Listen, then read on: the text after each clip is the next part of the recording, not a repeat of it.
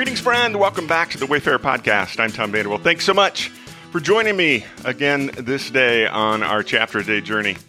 We are in Psalm 149, and I pulled out the very first line and the very last line. Those are the two that resonated with me. They say the same thing Praise the Lord.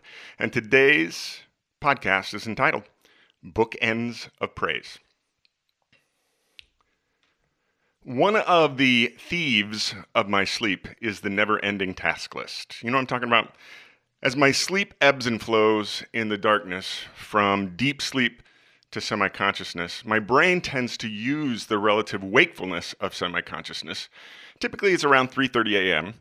to begin spinning on all the tasks I didn't accomplish the day before, along with the ones that are on the list for the following day. And there are mornings that I just can't shut my brain off and return to some restful log sawing. Hello, insomnia, my old friend. In today's chapter, Psalm 149, I noticed one of the recurring thematic devices used by the lyricists of these ancient Hebrew songs that we call psalms. I'd call it the bookends of praise. The song begins and ends with what is essentially a tag Praise the Lord.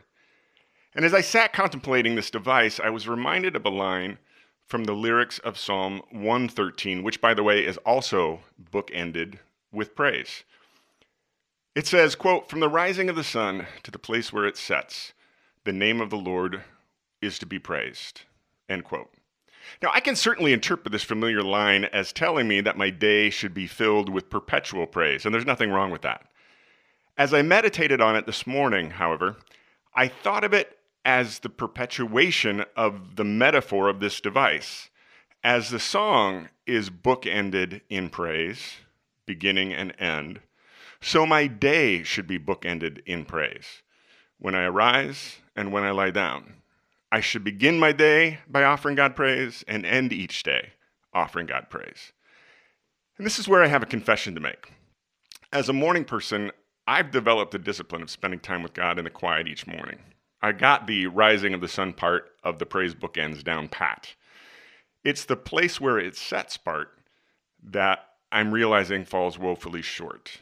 Wendy will tell you that it's not uncommon for me to be in a deep sleep before she has a chance to finish her bedtime routine.